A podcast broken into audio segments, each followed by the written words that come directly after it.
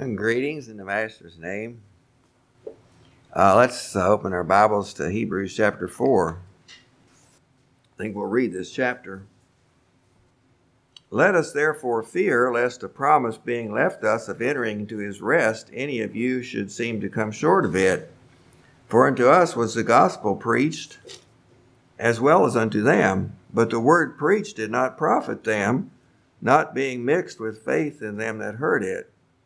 For we which have believed do enter into rest, as he said, As I have sworn in my wrath, if they shall enter into my rest, although the works were finished from the foundation of the world.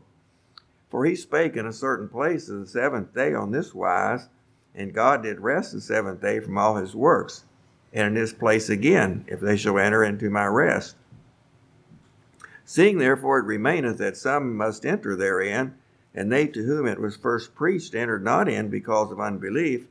Again he limiteth a certain day, saying in David, Today, after so long a time, as it is said, Today, if you will hear his voice, harden not your hearts. For if Jesus, and that's Joshua there, had given them rest, then would he not afterward have spoken of another day? There remaineth therefore a rest to the people of God. For he that has entered into his rest, he also hath ceased from his own works, as God did from his. Let us labor, therefore, to enter into that rest, lest any man fall after the same example of unbelief. For the word of God is quick and powerful and sharper than any two edged sword, piercing even to the dividing asunder of soul and spirit, and of the joints and marrow, and is a discerner of the thoughts and intents of the heart. Neither is there any creature that is not manifest in his sight but all things are naked and opened unto the eyes of him with whom we have to do. Seeing then that we have a great high priest that is passed into the heavens, Jesus the Son of God, let us hold fast our profession. For we have not a high priest which cannot be touched with the feeling of our infirmities, but was in all points tempted like as we are, yet without sin. Let us therefore come boldly into the throne of grace, that we may obtain mercy and find grace to help in time of need. Okay, just uh, reviewing a little bit. What's the first word in the book of Hebrews? God. Okay, God, who at sundry times and in divers manners spake in time past unto the fathers by the prophets, hath in these last days spoken. So God hath spoken. How? Okay, through his Son. It's Jesus. And so, what's the first chapter of Hebrews about? One word. Yes, it's about Jesus. And it's how he's superior to the angels. Okay, what's the second chapter about? Okay, it's about Jesus. And uh, yeah, it ends up there about the, the high priest. And then the first part of the third chapter is Jesus. And the last part of the fourth chapter is Jesus. And uh, it's like the. Uh, supposedly the little girl that was quoting Psalm 23, and she said, The Lord is my shepherd, that's all I want. And uh, she might not have had the words quite right, but her theology was pretty good. Uh, and it says that in Hebrews, uh, in, in chapter 13, I think it's verse 5, it says, Be content with such things as ye have, for he has said, I will never leave thee nor forsake thee. It says, You have Jesus? Be content. That's all you need. Or is it? Any, anything we look to to meet our needs, whether it's our job, a position, friends, family, spouse, anything we look to to meet our needs beside Jesus will leave us lacking.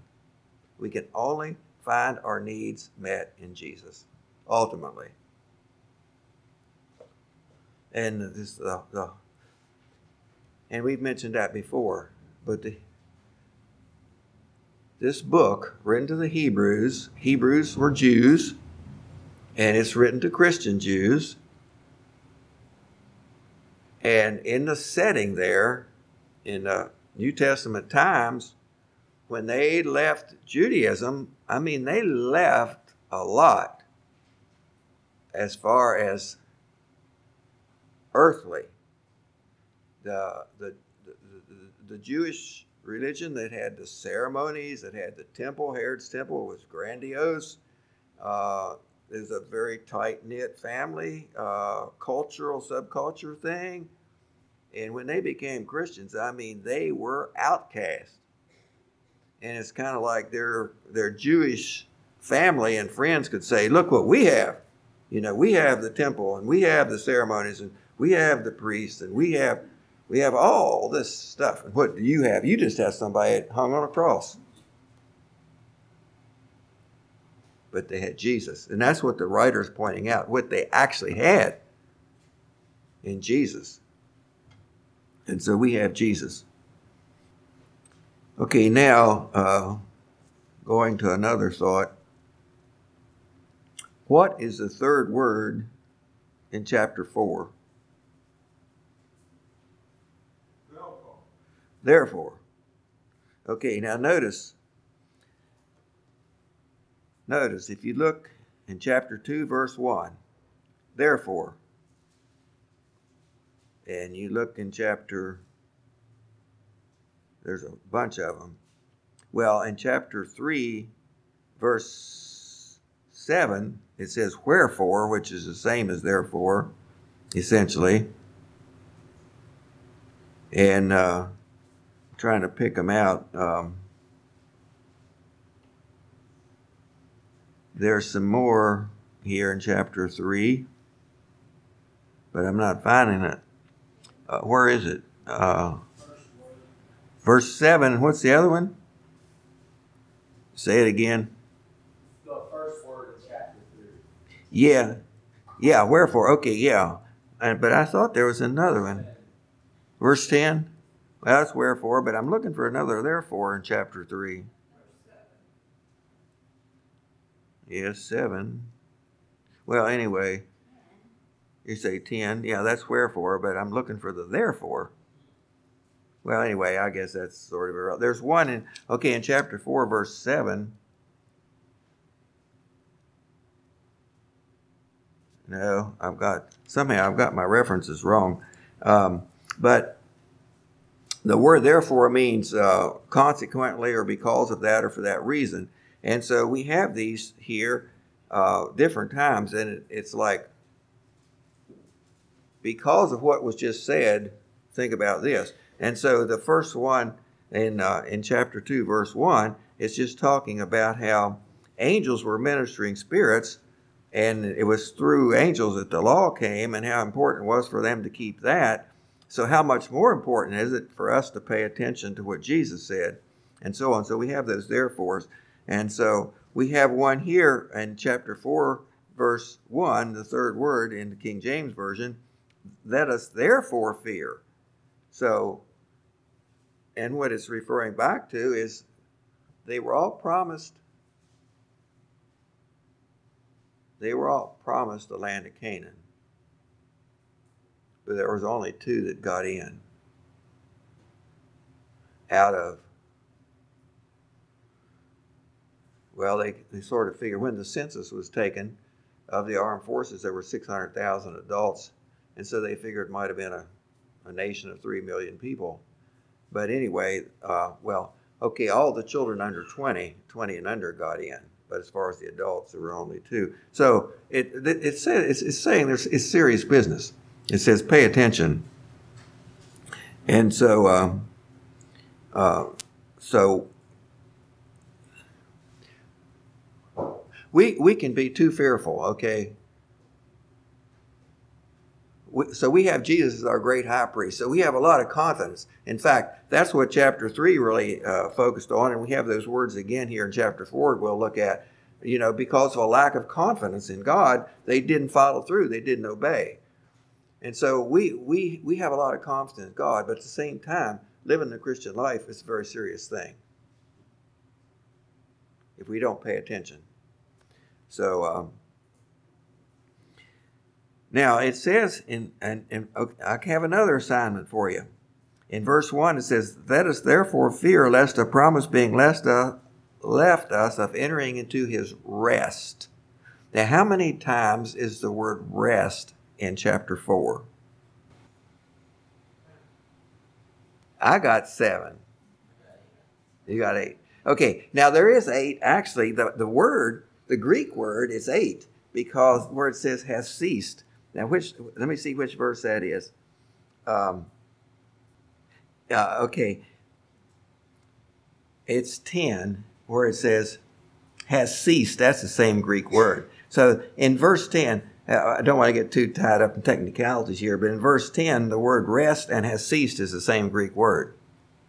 So, but the point is, my point is, there's a lot of emphasis on rest here. It's ta- and of course, it repeats, it, it quotes the same thing over and over. It, it repeats the quote several times, and so you get that. But that word rest, um, and uh, actually there was two Greek words, but they're very similar, uh, just different forms of the same of the same word. Uh, that's translated rest. Um, and uh, just out of curiosity, I had uh, I was looking up things in in the songbook. I was thinking I, I want to get to that in a minute, but about songs and that have to do with rest and so on. And uh, there's this little book that somebody took a project one time, and they made a church. Uh, uh, they made a uh, a concordance of the church hymnal, every word in the church hymnal, and the word rest or resting occurs in the church hymnal uh, over 150 times. But uh, be that as it may, when you think about okay, the rest that is talking about here in Hebrews 4 what do you think about when you think about rest? What what is what is this rest? Now I suppose I'm you know I'm I'm supposed to be preaching. I'm supposed to be telling you, but I'm just I'm just asking you what what what's your concept? What do you think about when you think about the rest that the scripture's talking about here? Come unto me, all you that labor and are heavy laden, and I will give you rest. Okay. Peace. I think it's I think it's Revelation. Turn to this. I'll find it here in a minute. Revelation um, 14, verse 13. And I heard a voice from heaven saying unto me, Write, Blessed are the dead which die in the Lord from henceforth. Yea, saith the Lord, that they may rest from their labors, and their works do follow them. And see, that's what I was wondering. When you think about rest, do you think about our ultimate rest? Or do you think about the rest we have now? And which is Hebrews talking about? Do you ever sing the song, To Canaan's land I'm on my way? And so the symbolism there, the, the Old Testament people going, going into Canaan, and then we talk about to Canaan's land I'm on my way, we're thinking about heaven. And so is that our rest? Well, our rest is, that certainly will be our ultimate rest. But then I thought about the verse 2 that uh, Carol mentioned. Jesus said, Come to me and I'll give you rest. And I don't think he was talking about heaven, he was talking about now. So there's there's that rest too. And but this chapter is really emphasizing finding that rest, entering into that rest, and that we don't miss it. And so, um, now I, maybe I'm asking you too many things this morning, but I got at least one more thing I want to ask you. The idea of rest. What songs come to your mind when you think about rest?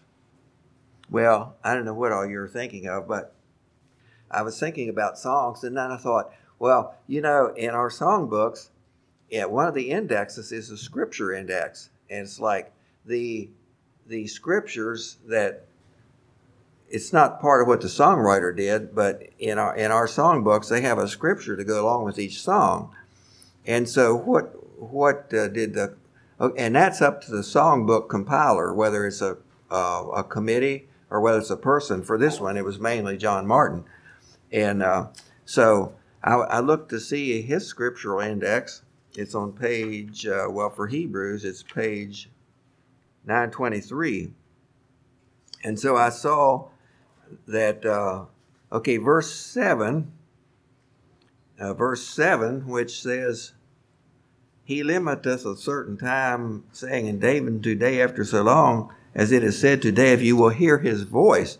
And so the song that he he uh, coupled with that verse was 207. In fact, if you just take your, it's kind of interesting. If you take your book and 207, and why did he use that verse there? And it's still, still, still. Still, and it, it's the song under Jesus Christ's birth. Still, still, still, tis the eve of the Savior's birth. The world is sleeping, God is sinning. But the second verse says, Still, still, still, Jesus comes to the heart of men while passions are hushed and souls are attending. God is speaking. God is speaking. And so that's why I think that he tied, he used verse 7 that says, If you will hear his voice, God is speaking, will you hear? And so, but most of the verses, uh, most of the songs uh, that he used, uh, the verses from Hebrews, uh, well, uh, verse 9, where it says, There remaineth therefore a rest to the people of God, he used uh, a, a, worship song, number 44 in the book, O Day of Rest and Gladness. And you see there, that's, that's another part of rest where it says uh, God uh, worked six days and he rested on the seventh. And so this is our day of rest. And so there's a lot of ways we can think about rest. Um, but just uh, a, a, few more here in um, verse 12, uh, it says, The Word of God, the Word of God is quick and powerful and sharper than any two edged sword. And the, the uh, song that he coupled with that verse is, Thy Word, O Lord, like gentle dews. And then also, um, verse 15, we have not a high priest which cannot be touched with the feeling of our infirmities. And I thought about asking us to sing this song, but then I was afraid we, we wouldn't know it good enough. And uh, it's a, often referred to as a stranger of Galilee, but the title is In Fancy I Stood by the Shore. I wonder how many of you know that song, The Stranger of Galilee. Okay, a number of you do. But then uh, most of them were in the section of the hymnal called Comfort and Rest and that's uh, along about the 460s. Well, actually, yeah, it starts. Uh, it starts at 465, and we got a number of them. The uh, amid the trials which I meet, amid the thorns that pierce my feet, one thought remains supremely sweet. Thou thinkest, Lord, of me. And I don't know if the if the word rest is used in that song, but it's comfort and rest. And then 469, well, all these through here, comfort and rest, 469 days are filled with sorrow and care. So it was just interesting looking at some of those. Uh, 467, come ye disconsolate. Where ye language? Come to the mercy seat. And that that's what uh, the last part of, of Hebrews 4 is talking about uh, uh, 72, 472, from every stormy wind that blows. So we find rest in Christ in the midst of the uh, in midst of the uh, tumult of life. And uh, there was only one there was only one song in the church hymnal that used a verse from Hebrews 4, and that was often weary and worn in the pathway below. And so that's that's the song that's thinking about our rest in heaven. So maybe that was a little different, but somehow those were um, a, a, number of things I thought about. Uh, that's just kind of where my mind went to songs, thinking about rest and so on. And then uh, two more yet I thought about. The one that says, Be still, my soul, the Lord is on thy side.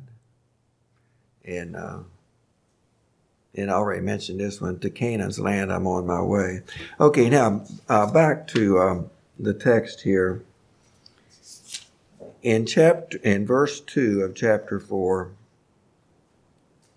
and he okay he says let us fear. Okay first of all let me think about that. Uh, i wanted to i wanted to talk about that just a little bit. Um, fear? Let us fear and we're talking about resting are we to fear and I looked up that word in the Greek, and it means just what it says fear. But I think it has the idea of um, not exactly scared, but seriousness. Seriousness. It's a serious matter. I think is what it's saying. It's a serious matter. The um, the next to the last lesson in the in our instruction, uh, our basic Bible studies book, the next to last lesson is on apostasy, and the last lesson is on the future life. And the, and the scripture has a lot of lessons, a lot of warnings about apostasy. Hebrews has warnings. And so, we're not We're, we're supposed to go through life secure in Christ. If we if we're going through life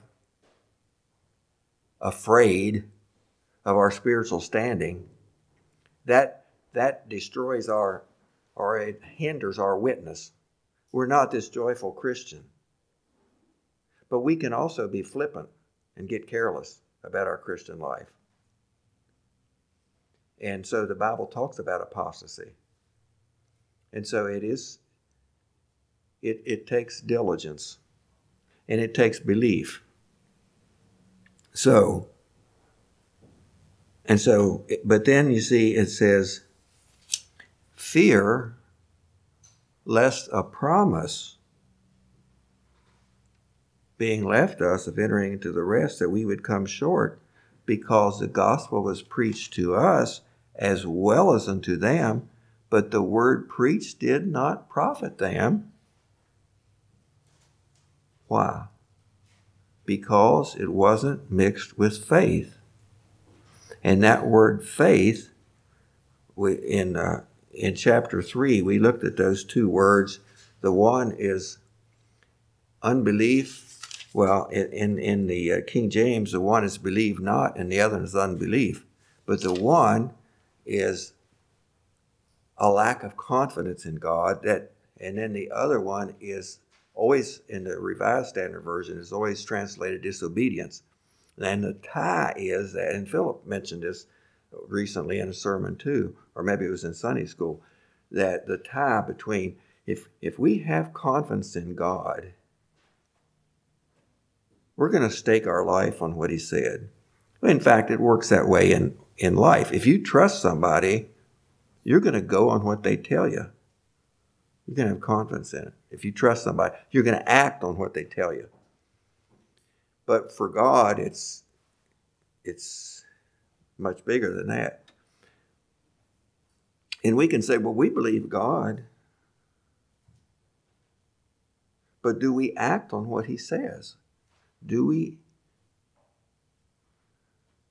Yeah do we take the Sermon on the Mount? We, we think, you know, as, as Anabaptists, you know, the two kingdom concept and so on, we live out the Sermon on the Mount. Well, most of it anyway. Um, when we when we face the pressures of life, the trials of life, the disappointments of life, we can be tempted to throw in the towel. And that, that, that was what the, that was what the, these that was the writer's concern about the Hebrew Christians that they would give up. And there are Christians that give up. And so, but he says the reason they gave up, or in the Old Testament, the reason they didn't enter the promised land is because God had promised them that. God had spoken but it says it was not mixed with faith. It was not mixed with confidence that God would pull through. I mean, Abraham is a champion of faith, and look what. Okay, first of all, back there in Ur, in that nice civilized city, and God said, Leave it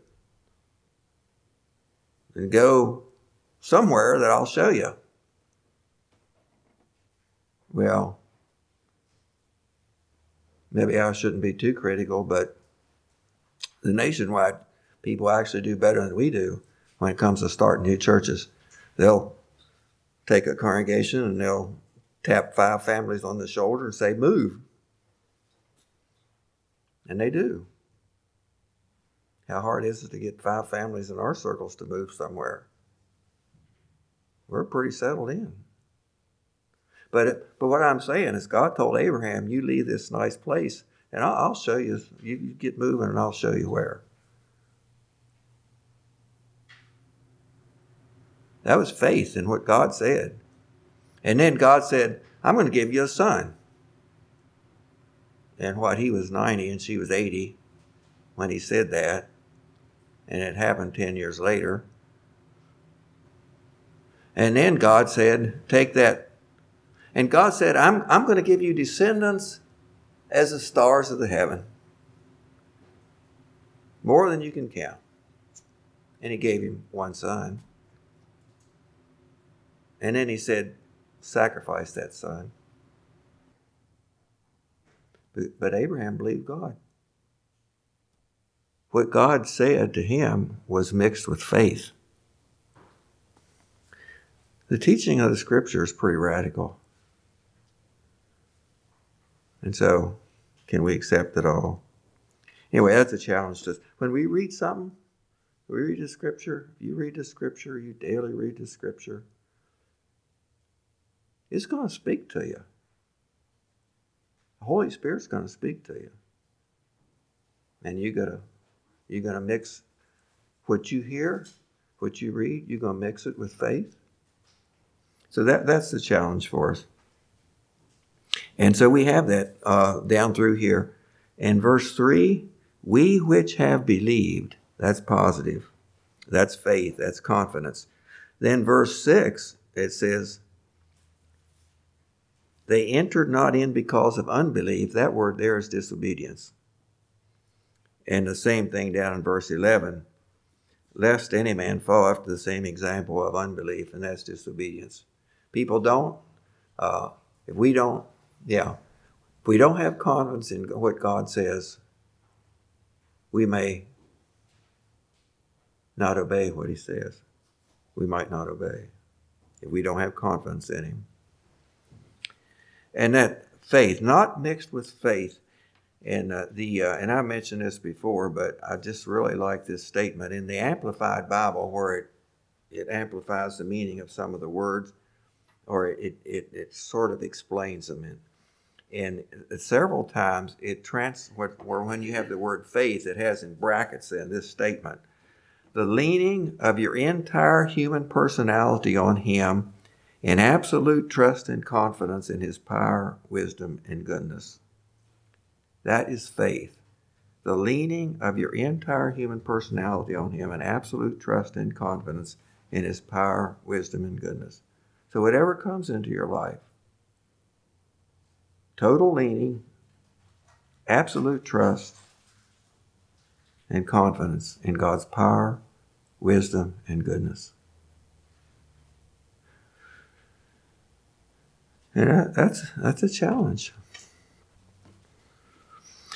And then I wondered a little bit yet in verse 11.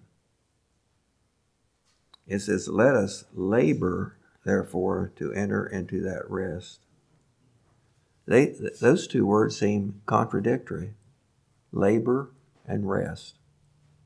Labor to enter into rest. What is involved in that labor? And you might think about that. And then why, right with that verse, why does it follow up with these verses about the Bible. The Word of God is quick and powerful and sharper. What does that have to do with labor? Labor and rest. The verses that came to mind was Psalm 139, the last two verses. Search me, O God, and know my heart. Try me and know my thoughts, and see if there be any wicked way in me, and lead me in the way everlasting. You see, I don't know if that's labor. I'm still not quite sure what that labor is all about. But I can see where why these verses fit, so to speak, why the writer put these verses here, because we're talking about not missing out on that rest. And if we let God search us and try us and show us, that'll keep us on the right path. And that's what the Word of God does. See, we say, and see, it says here, dividing asunder soul and spirit, joints and marrow. I think that's maybe a, a, an illustration of how how the, the word, when we read the word, I mean, it searches us inside and out. It searches the very depths of us. Now, is that scary? And, and then the chapter ends with the theme, the theme of the book of Hebrews, the high priestly role of Christ. And so the, the chapter starts out and it says, Let us therefore fear. And then it ends up and it says, Let us come boldly. So you see the balance there. So we ask God to search us, but it says, Come boldly. And, and Christ has been pictured already. And as he, he became a man and he understands us. And I'm pretty sure that you, I'm pretty sure that sometimes you feel like a failure, that you may feel overwhelmed. It says, Let us come boldly to the throne of grace that we obtain mercy and find help in time of need. That's what we have in Jesus Christ. And Wesley talked about our, our family of faith. And, and that, that is so precious. But we have Jesus too.